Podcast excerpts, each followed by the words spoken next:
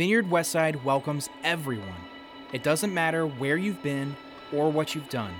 Come as you are, because we believe that love wins. Period. All right, hello, hello. Hey, good morning. Hey, good to see you. Thanks for being here. Hey, especially if you're new around here, if you haven't been here before, um, we need to ask you which high school you went to. No, I'm just kidding. Just kidding. It's a West Side thing. All of you are like, yes, yes, let's, let's please find out. You're fine. You're fine. You don't need to know who went to high school where. It'll be all right. Anyways, hey, we're going to invite our ushers to come forward and give an offering together before we jump into this and uh, we talk about what it means to follow certain people. God, thank you for uh, just that time of worship. Thank you for this place that we get to celebrate you, we get to learn about you, we get to experience you. We want to experience you. So we just say, Come, Holy Spirit. Uh, we pray that you would get us to the place where we are open to receiving you, open to seeing your work being done around us, that we would be able to kind of pull back the veil and see the things that are happening behind the scenes in the kingdom of God. And we just give you this offering uh, in the hopes that incredible behind the scenes kingdom work would take place with uh, the, the offering we give. Multiply it, magnify it. In Jesus' name, amen. Amen. amen. All right, they're going to pass those things along. Pass those along. And hey, what we're going to talk about today is um, what it means to be a follower a little bit. You know, we're called to follow Jesus, to be followers of the way before it was called Christianity, before that term came around, um, those who followed Jesus were just known as followers of the way. They didn't know how to explain what Jesus was up to yet. And so they just said, that's the way.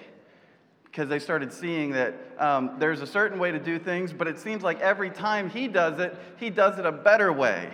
And so if we're following him, it's followers of the way. But you can be a follower of a lot of different things.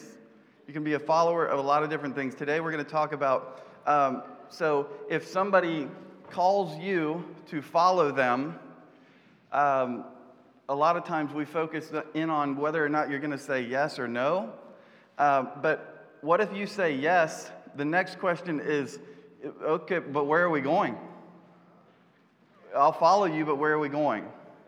Uh, when I was in high school, um, this is the, the prop today because this is a, a symbol for me of some people that I was following at the time. And what I thought, I, I actually didn't know what I wanted to do at all. I didn't know who I was. I didn't know who I was, and so I followed a bunch of different people and tried to find where I was supposed to be.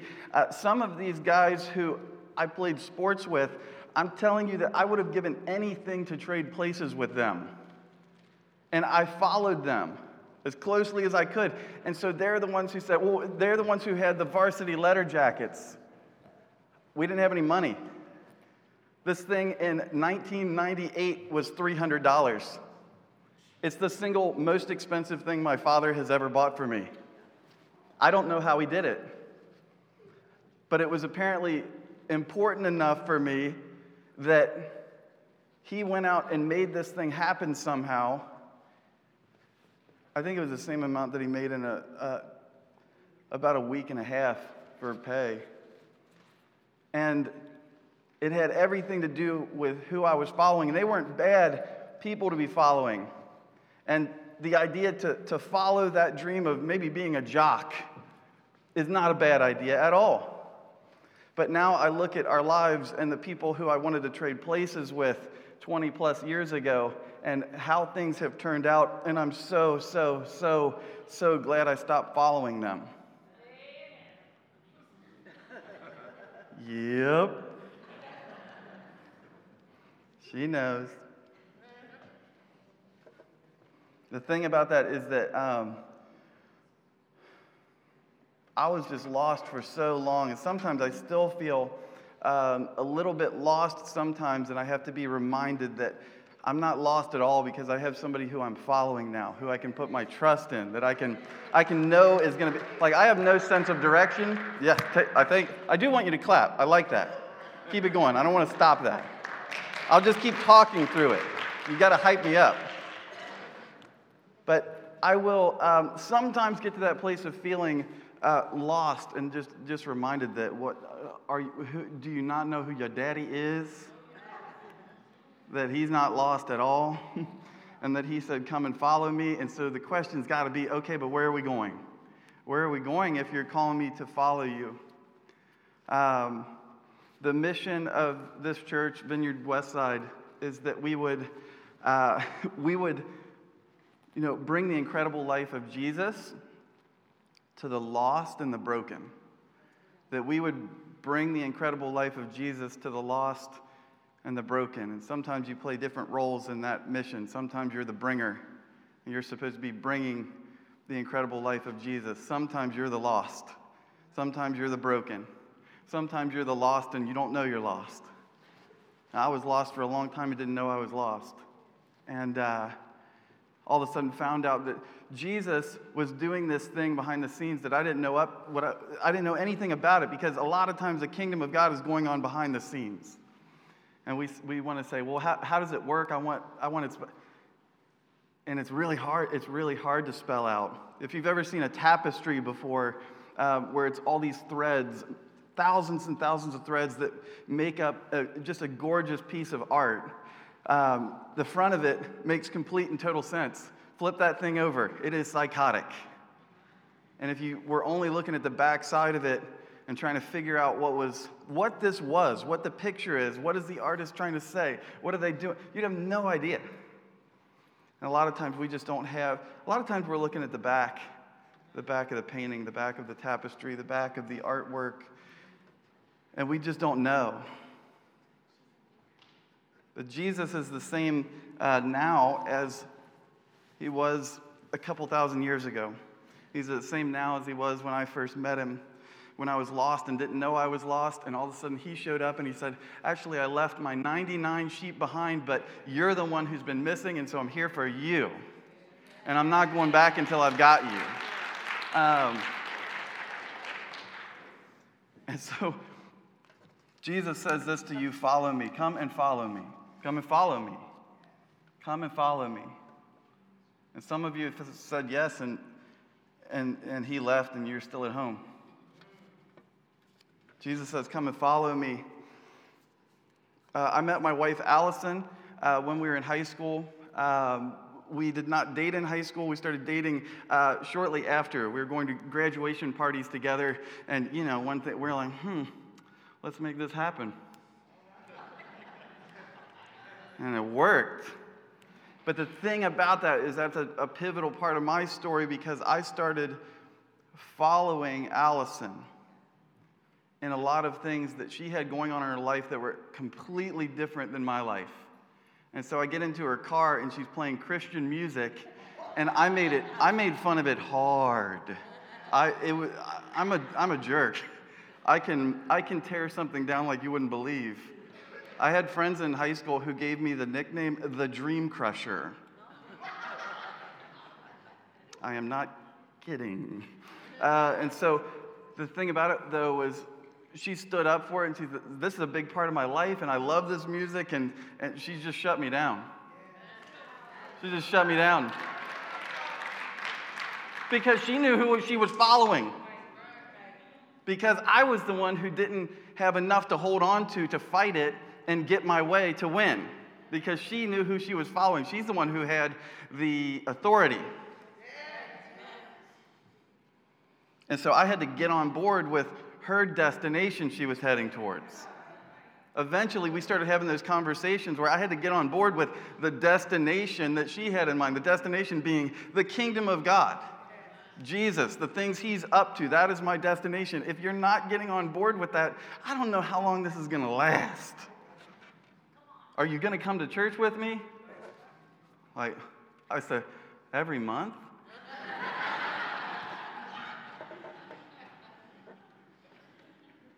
And so I kept trying to get further on board with her, but things really felt different. They were wildly different than the way I had grown up. Her family was different.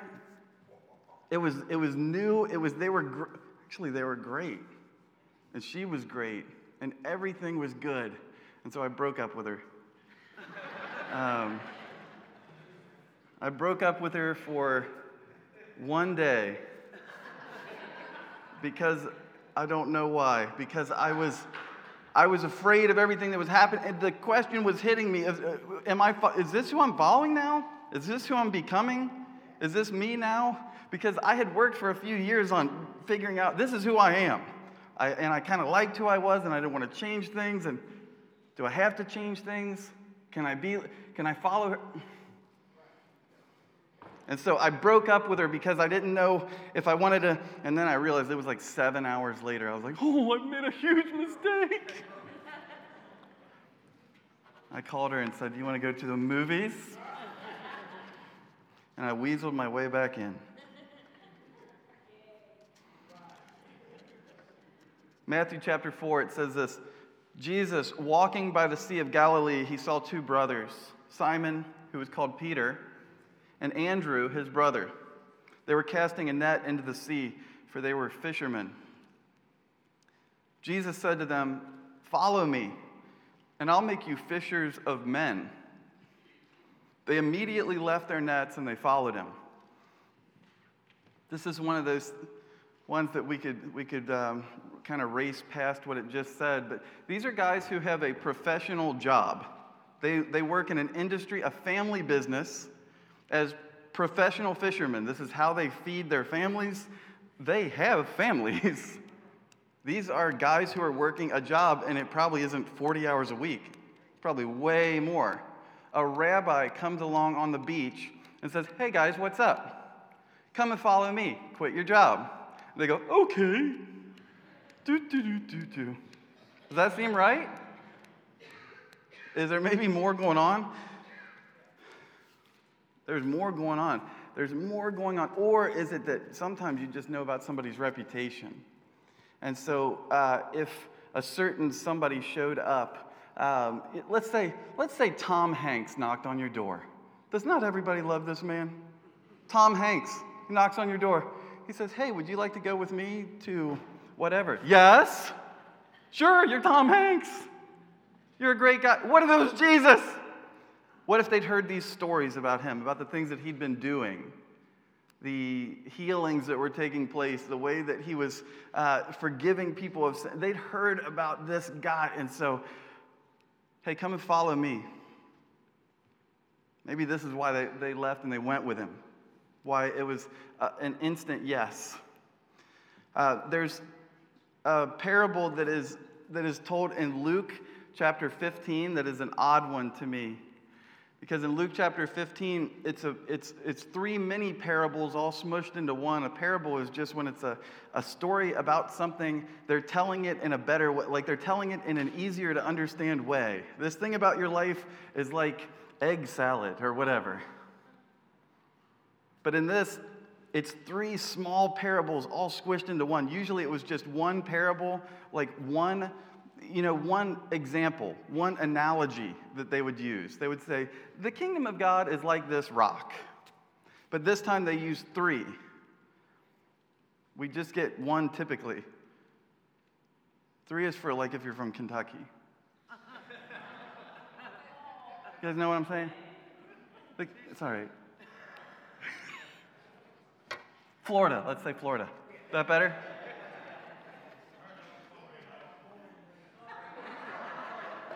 Come on. Luke chapter 15, it says, What man of you having a hundred sheep, that if he loses one of them, does not leave the 99 in the wilderness and go after the one which is lost until he finds it? And when he's found it, he lays it on his shoulders, rejoicing. And when he comes home, he calls together his friends and his neighbors, saying to them, Rejoice with me, for I found my lost sheep. I say to you that likewise there will be more joy in heaven over one sinner who repents than over 99 just persons who need no repentance. who need no repentance. Verse 8 it says, Or what woman having 10 silver coins, if she loses one coin, does not light a lamp and sweep the house and search carefully until she finds it? And when she's found it, she calls her friends and her neighbors together, saying, Rejoice with me, for I've found the piece with which I lost.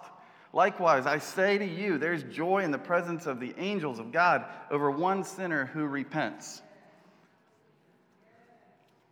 Now, he goes on further to tell a longer story about the prodigal son. If you're not familiar with the prodigal son story, uh, it falls right in line with these other two that there's something that is lost and something that needs to be found.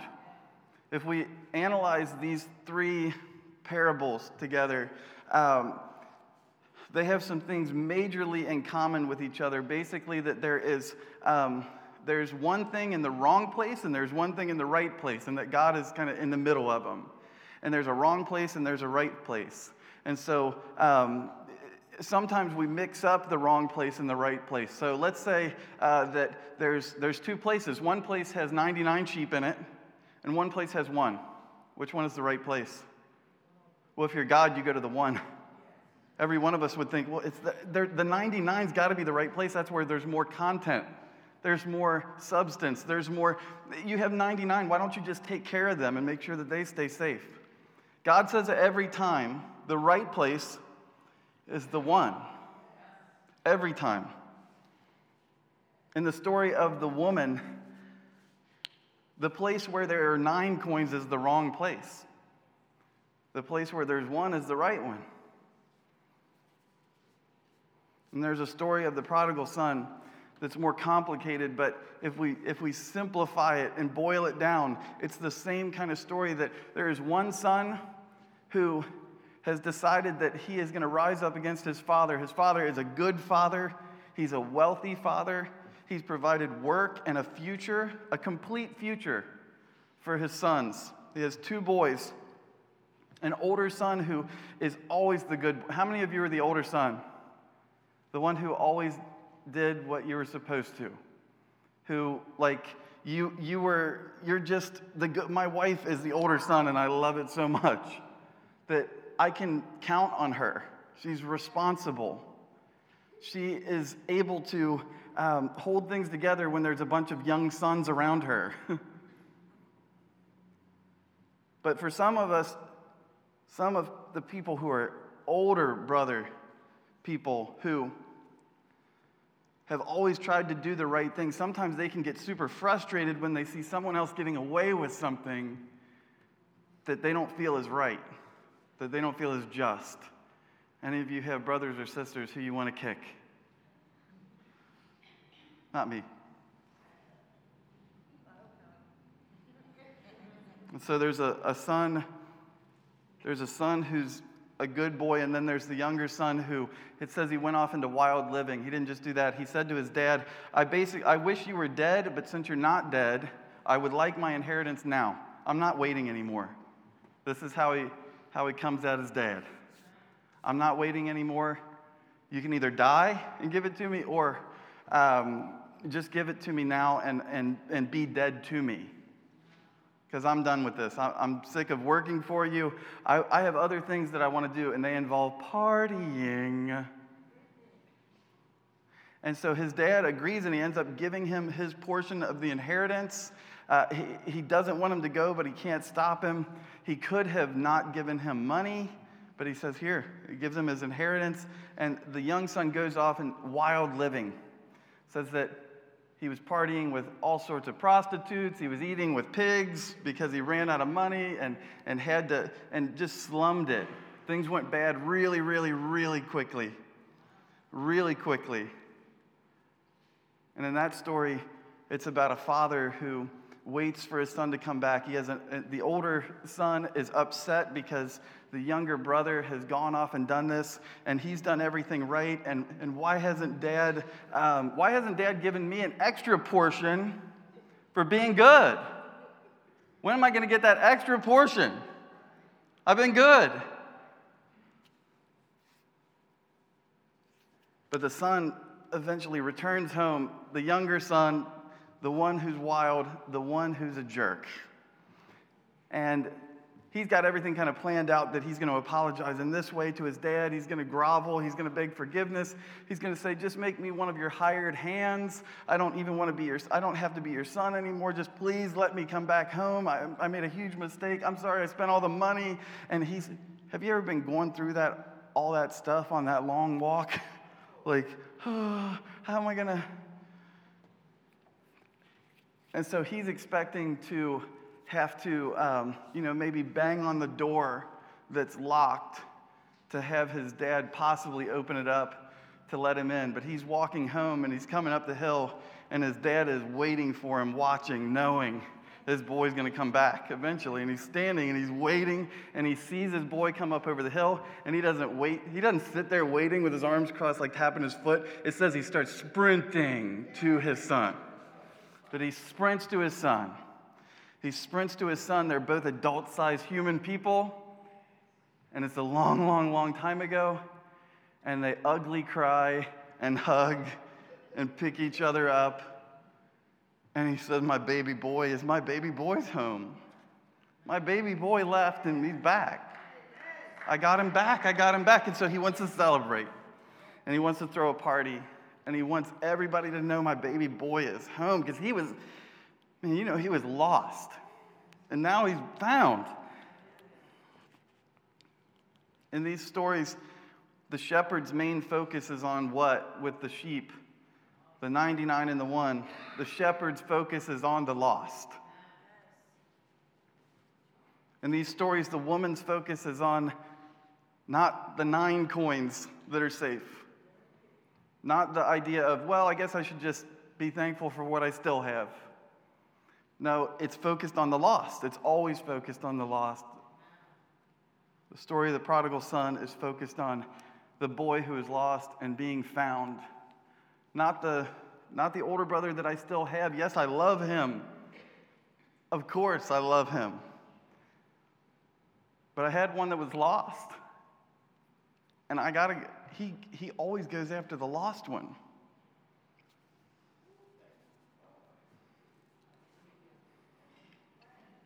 Jesus' focuses on the lost.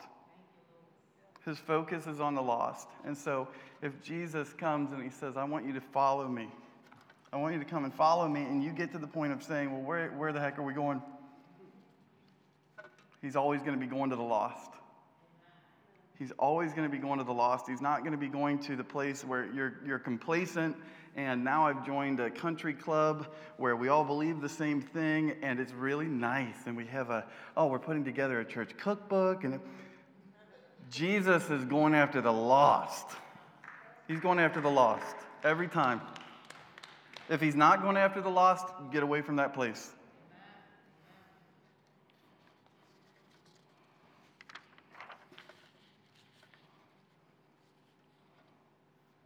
I have this friend, uh, Todd, who is, I don't, I don't know how to describe, he's clinically Christian. Um, he's, I, he's insane in some way, a really, really good way. He's the most incredible evangelist I've ever met in my life.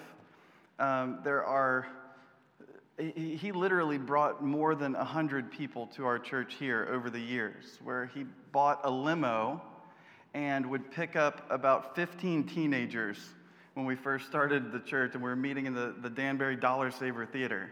This limo was exclusively purchased so that he could fill it up with kids and bring them to church. And they'd get out feeling all awesome, and then they'd go into the Danbury Dollar Saver. but Todd, his whole life, everything in his life was was all about finding lost kids. And so we started a dodgeball league where people were getting horribly injured pretty much every time we played. But we did because it was the way to find the lost kids. You know how many of those freaking kids have given their lives to Christ and they have families now? And it's making me cry looking at on Facebook because their life turned around and they shifted. They shifted everything because they started following somebody else. And these were kids that were, these were we would call them street children. That's what I grew up as. We're just kind of freelance running around, like um, nobody. just kids that can get in trouble, big, big trouble. And uh, my friend Todd, uh, I just, it, it blows me away because I, I thought maybe he was a believer his entire life. Not at all. He was an insane partier, and he went to Ohio State. He said he was in Ohio State for seven years. It doesn't take that long to go there. And just constantly slamming beers, and he was the big party guy. And he said that he was invited to go to um, this some kind of get together with this group so that they could hang out. That we're going to hang out together. And so um, he said he was looking for girls. So yeah, are there going to be girls there? They said yes. So he goes to hang out. Well, it wasn't just a thing to hang out. It was a, small group, like prayer meeting of some sort. So he totally got baited and switched which is allowable. I said that's allowable. Go ahead, do that. Trick them. I don't care if you trick them. Trick people into the same room with Jesus. All we're hoping for is that they'll get into that room because there's a good chance they're going to fall in love with him. And so he got tricked. He thought it was a hangout session, but it was some kind of small group prayer meeting thing. It ends up changing the trajectory of his life. He ends up following Jesus and not following natural light anymore. And stuff changes. And I, I meet him, and the, uh, the makeup of heaven itself is altered and changed forever because of what happened with him. And hundreds of people because he interacted with them.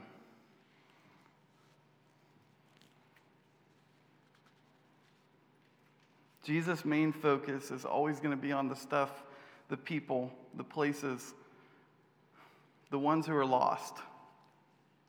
Matthew 26, it says this about Peter. Peter was the, he's the one who wanted to be the closest follower of Jesus of all. He was always kind of, you know, uh, the brown noser. Oh, Jesus, can I be, can I be the best one? Can I be the best one? It says, But Peter followed him at a distance to the high priest's courtyard, and he went in and he sat with the servants to see the end. He, he started following at, him, at a distance at a certain point because when he was trying to follow too closely, um, he was getting himself in trouble. He was following too closely, and he ends up uh, saying, Can I walk on water? And he falls into the water. He ends up following too closely, and it's dangerous, it's scary. And so for us, he backs up a little bit. He backs up a little bit to say, okay, all right, all right, I was, maybe I was a little too close. I got brake checked a few times.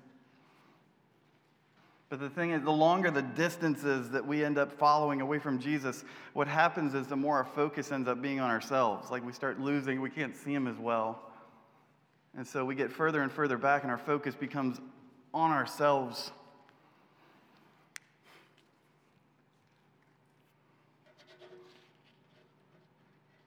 Do we have that picture of the Titanic? Speaking of, I think we have I think we have one somewhere. If not, imagine a big boat that is slightly sinking. Well, the Titanic, oh, is it? Huh, no. Titanic was uh, 2,200 passengers. Um, 1,500 of the people died. In the, sorry, uh, I started on a rough note. Um, 700 of them made it. 2,200 passengers, 1,500 died. It was actually 705 that survived. Um, one of the biggest issues with the, the Titanic and why so many people died in that horrible, horrible accident was because the, the lifeboat situation was, uh, was a nightmare. Um, the lifeboats were made to carry 70 people each. Oh, we have something. Look at this. So the lifeboats were, were made to carry 70 people each. There were way more than enough lifeboats on the Titanic to be able to get people to shore.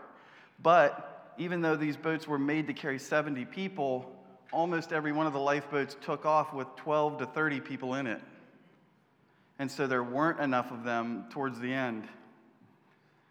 The Titanic is sinking, and I guarantee the thing that ends up going on there is people are making that decision of all that matters is that I'm saved. All that matters is that I make it. All that, and I get it too. All that matters is that my kids make it. All that matters is that my wife makes it. All that matters is that I understand where it can come from, but so many people are, are in that place of saying, all that matters is that I'm saved and I don't care about what's going on with these others. It looks like there's a lot of other lifeboats around, and so I'm sure it'll be fine. We can just take off and not wait any longer for the other people. Now, one of the famous stories about the Titanic sinking is a, a, passenger named John Harper who had his young daughter with him. She was six years old. Her name was Annie Jessie. John Harper was a pastor who was actually traveling to, I don't know how the Titanic worked, where it was going, but he was taking it to um, a Moody Bible church to speak there for a few weeks. He was an evangelist, somebody who would basically tell the story of the gospel of Jesus and try to convince people to give their lives over to him. He's credited as being, a lot of people say, the bravest passenger on the Titanic. Uh, he helped to organize groups of people taking off in lifeboats, even though he had his young daughter with him. I don't know how you make this decision, but the two of them talked about it and his daughter at six years old said, I'm not going without you. Because he said, I have to stay behind and help people. And she said, I'm not going without you. I'm going to help people too. And so they did together. So this is, she ended up becoming the oldest survivor of the Titanic of all time. But her dad, John, is helping others. Eventually, talks his, his daughter into um, going with one of the groups, and he gets her safely to shore. Um, he is trying to make it out himself in the last kind of minutes, but they were out of they were out of lifeboats that were working, and so he had to he had to swim. he had to swim, and there were a lot of people swimming, a lot of people who were holding on to different pieces of debris in the water, different pieces of wood that were floating. Uh, the story goes that as John Harper is floating in the water, he meets another passenger who is floating on another piece of debris named William Mellers. William Mellers somehow knows that John Harper is a pastor, and he kind of swims up to him in a panic and says, Are we going to die? Are we going to die? Are you, he said, Are you a minister? And he said, Yes. And he asked him, Do you know Jesus? And he said, No, and I know I need to. I know I need to. And so John Harper prays with this man in the water. They hold hands together, floating on debris, and William Mellers gives his life to Christ swimming to shore. He ends up making it. He makes it. And one of my favorite things that he wrote, he wrote the story about this interaction taking place. Uh, he said, I was saved twice that night. I was saved twice that night.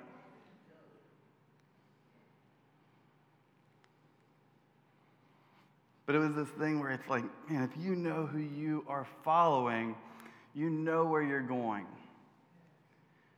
When John Harper knew who he was following, he knew he wasn't racing to shore.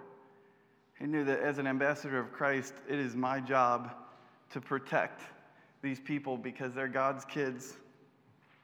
And so the place that I'm going, the people who are lost, the people who are lost, it's always the people who are lost. Any of you feel lost in here?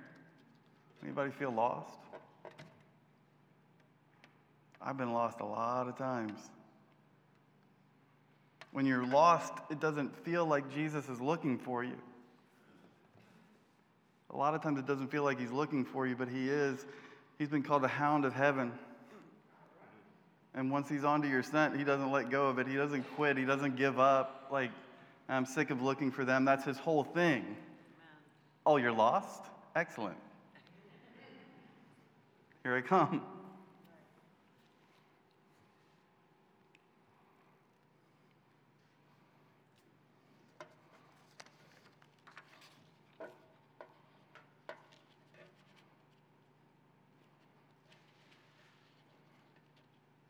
Would you all just close your eyes with me?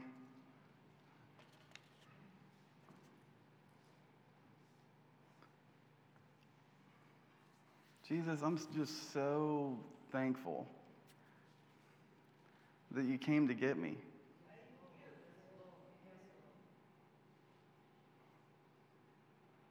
And it wasn't when I was when I got to be on my best behavior or something. It was it was when I just really, really needed you to come.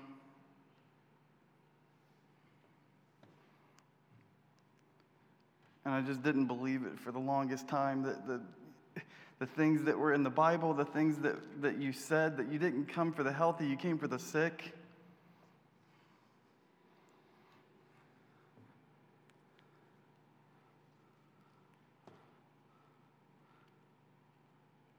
And that you said that while they were still sinners, Christ died for us. Like, not after we got our stuff together, not after we cleaned up, not after we. Not after we pretended to be good, but while we were lost, you went after us.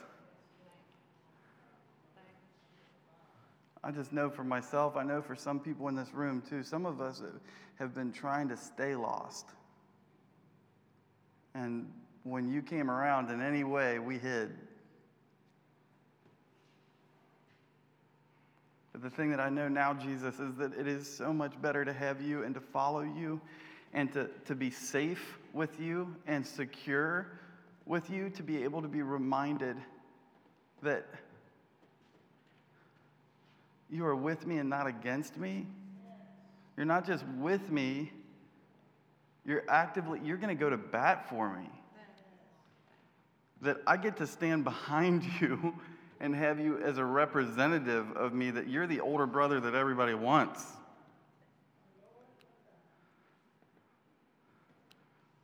That because I hang out with you, I don't have to be afraid of the dark anymore. The dark is afraid of me. And so we just say, who, who, yes, thank you. Yes, thank you. Yes, thank you.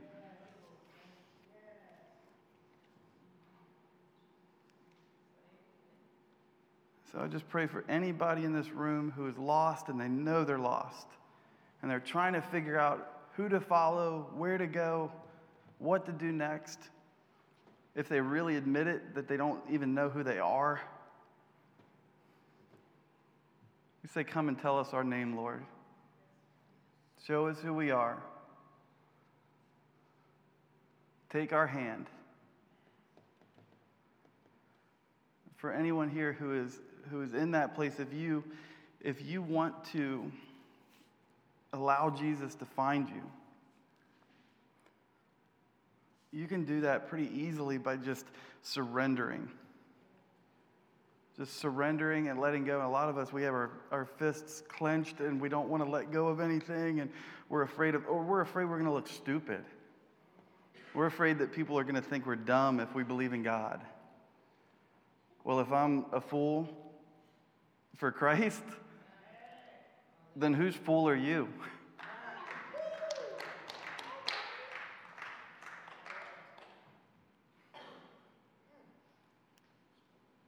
And so, yes, Lord, we do, we do things in your name that don't make sense to the world because we have been given a new blueprint and a new plan, a new destination. For those who haven't found it yet, just pray right now. I invite you, if you want to pray along with me, pray along with me and invite him in. Surrender. Pray this in your mind. I surrender myself to you, Jesus. I give you my life. I'm sorry for the things that I've done. I'm sorry for the people I've hurt. I'm sorry for the way I've hurt myself. And I ask your forgiveness. I thank you that your word says that I've been forgiven. I want to invite you to take control of my life. I want you to lead so I can follow you. So lead me, Lord.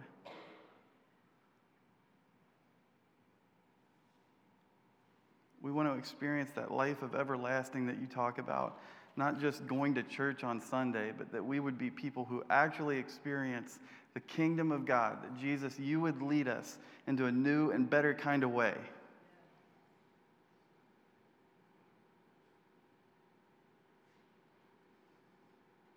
Thank you for being worth following. Thank you that in 2022, you're more relevant than ever.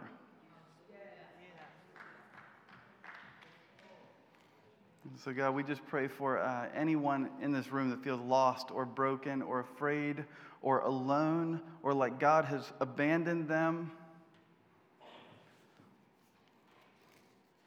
That they would know that they know that they know that you're here.